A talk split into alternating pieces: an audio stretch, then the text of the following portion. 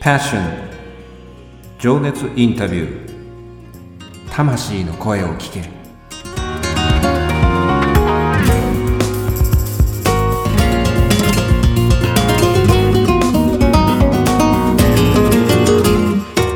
この番組はさまざまな分野で活躍されている魅力的なあの人この人の熱いパッション情熱の根源にある魂の声を5人のインタビューナビゲーターが様々な角度から聞かせていただく情熱インタビュー番組です。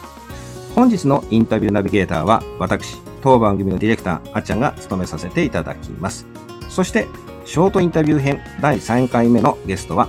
音声メディアのコンシェルジュとして、60を超える多種多様なポッドキャストの番組プロデュースを手掛けられ、世に送り出されておいでです。ご自身も、ポッドキャストの番組、経営者の志、そして、ポッドキャストの配信で人生が変わるのパーソナリティでいらっしゃいます。株式会社声ラボの代表取締役、岡田正宏さんです。岡田さん、よろしくお願いいたします。よろしくお願いいたします。ウィークリーゲストとして、昨日に引き続き4日目、最終回です。ポッドキャストへのパッションと題して、パッション特別編、情熱インタビュー、時代の声を聞け、ウィズコロナ時代の今、なぜポッドキャストが熱いのかについて岡田さんにお話を聞かせていただいております。昨今のコロナの影響もあり、ズームでのリモート収録となっております。通信状態によって若干ノイズ等により音質にざらつきを感じる場合がございます。何卒ご容赦ください。さて、本日のテーマは、クラウドファンディングへのパッションと題して情熱インタビューを進めてまいりたいと感じております。小田さん、なぜ今、ポッドキャストなのかということは、昨日までのお話で肌で感じました。最後に一つ、このクラウドファンディングのプロジェクトで実現する著書の肝、つまりどんなことを伝えていただけるのかということを教えていただけますでしょうか。そうですね。あの、ポッドキャスト、本当にいろんな活用方法があるんですが、そのポイント、あの、今日つお伝えしたいなと思うんですけど、はい、まず一つは、ポッドキャスト、うまく活用すると、やっぱり自分のビジネスの売り上げにつなげることができるなっていうふうに感じております。まあ、これはしっかりと番組からどういうふうにビジネスにつなげるかっていう動線を作ることがすごく大切になってきます。そして2つ目がお客様のフォローに使えるということで、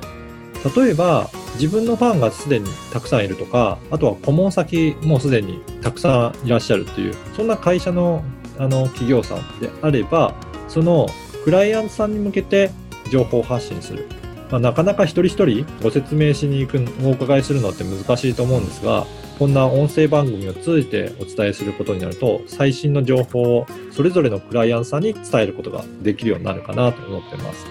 これは必ずしもクライアントさんだけではなくて、自社の社員にも当てはまるかなというふうに考えてます。まあ、社員数がだんだん増えていくと、経営者の思いっていうのはなかなか伝わりづらくなってくるものですけど、これを自ら経営者の声で伝えるっていうのにも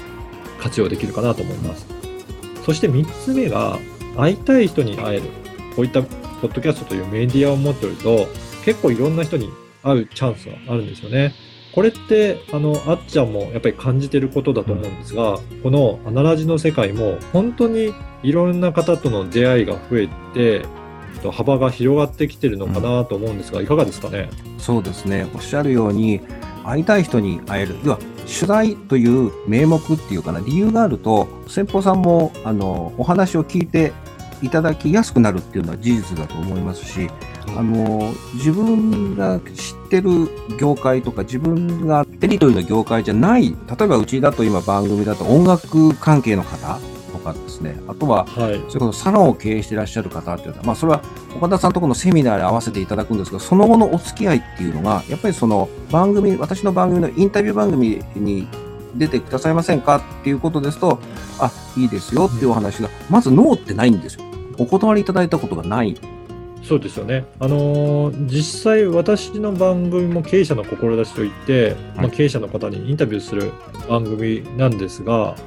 その時もやっぱり普通取材取材というかあのアポ取ろうとしても会えないような人でも、うん、こういったあの志をお伺いする番組なんですよということでお話しするとあそれだったらあの出演してみたいですっていうふうに、えーと、そういうふうに言っていただくことも多いのでやっぱりチャンネルを持ってるっていうことは、うん、本当に人脈を広げるのにはすごく役に立てられるのかなというふうに感じますね。うん、おっしゃる通りですよね。あのー、人とのつなその番組を持ってる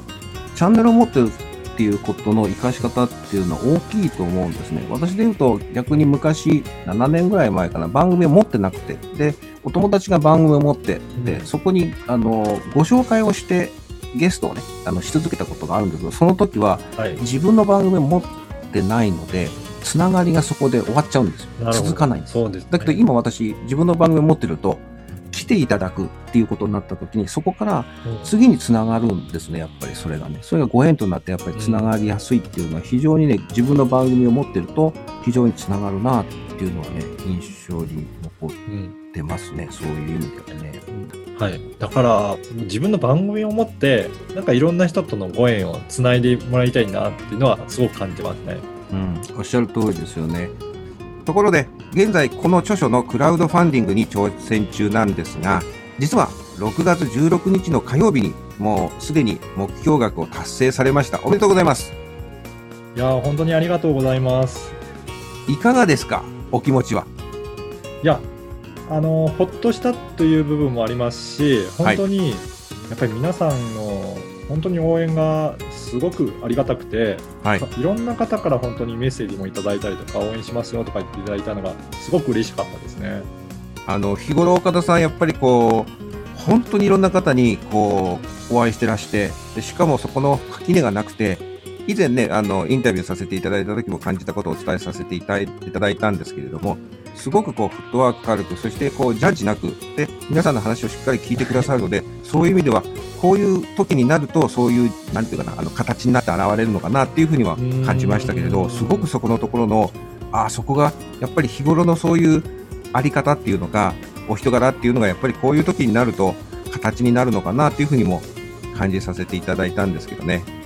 いやそう言っていただけると本当に嬉しいです。ありがとうございます。こちらこそお世話になってます。ありがとうございます。で、今回ね、こう達成できた理由っ